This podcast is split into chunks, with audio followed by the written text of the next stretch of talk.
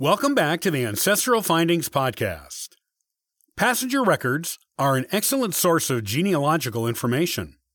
People have been exploring the world by sea for thousands of years and often used sea routes to settle in the new places they discovered.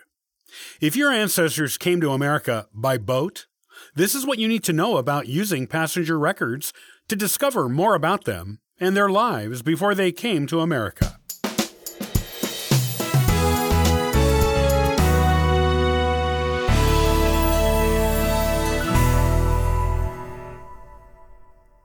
Most Americans have ancestors who came here from other countries unless your ancestry is 100% Native American.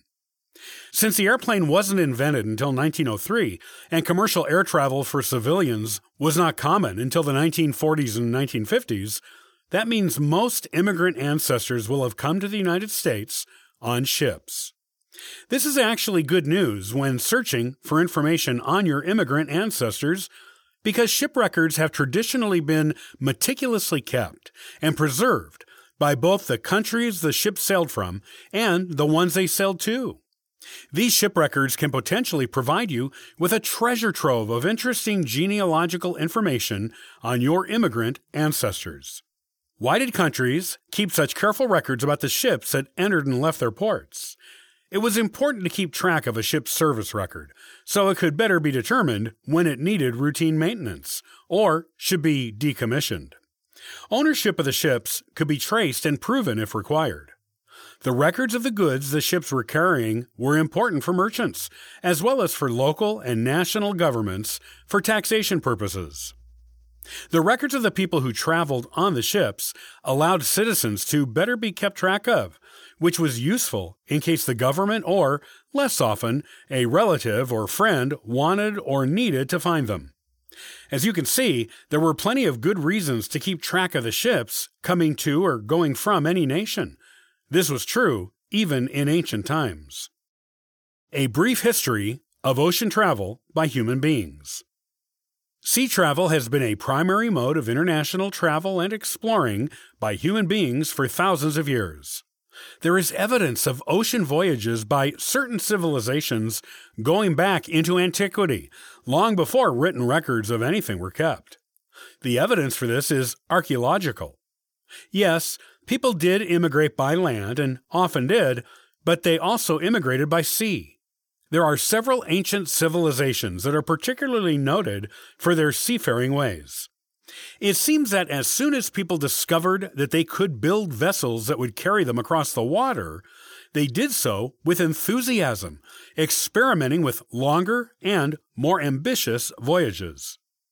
As an example, we now know that the Vikings traveled to North America nearly 500 years before Christopher Columbus did. The evidence of that is pretty definitive by now, and few historians question it.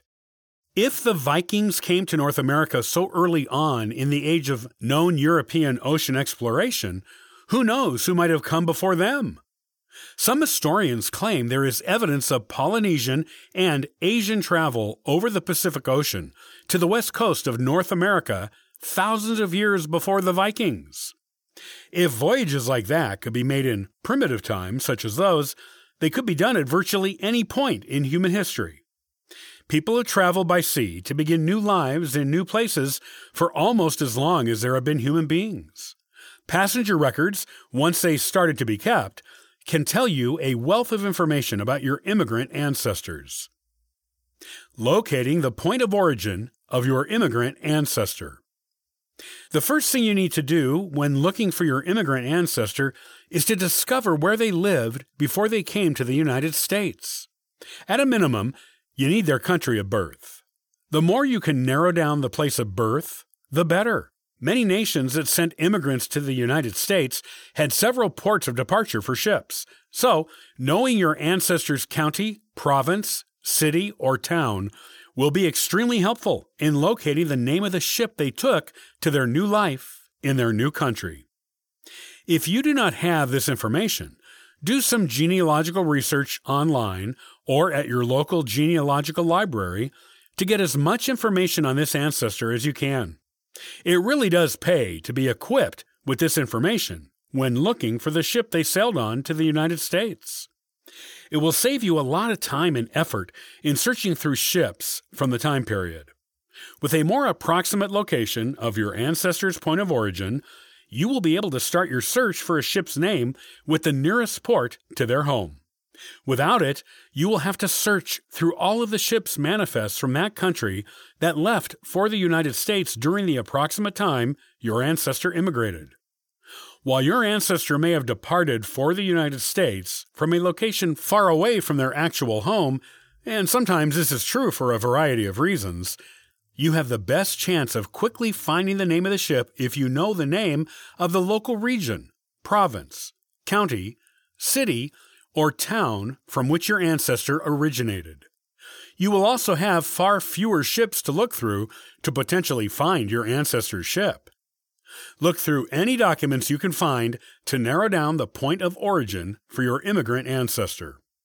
U.S. Census records, probate records, and wills property records, birth records for their American born children, death certificates, marriage records, church records, such as baptismal records, military records, employment records, and old newspaper records are all excellent sources for potentially finding a more specific and narrowed down place of birth for your immigrant ancestor.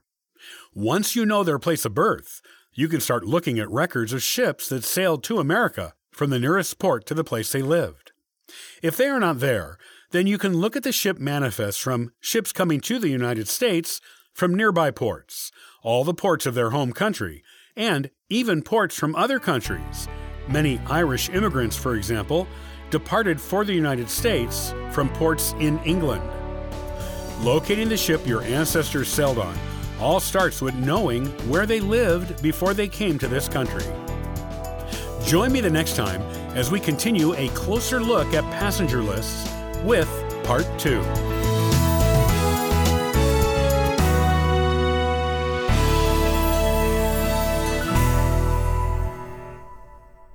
Thanks for listening and subscribing to the Ancestral Findings Podcast.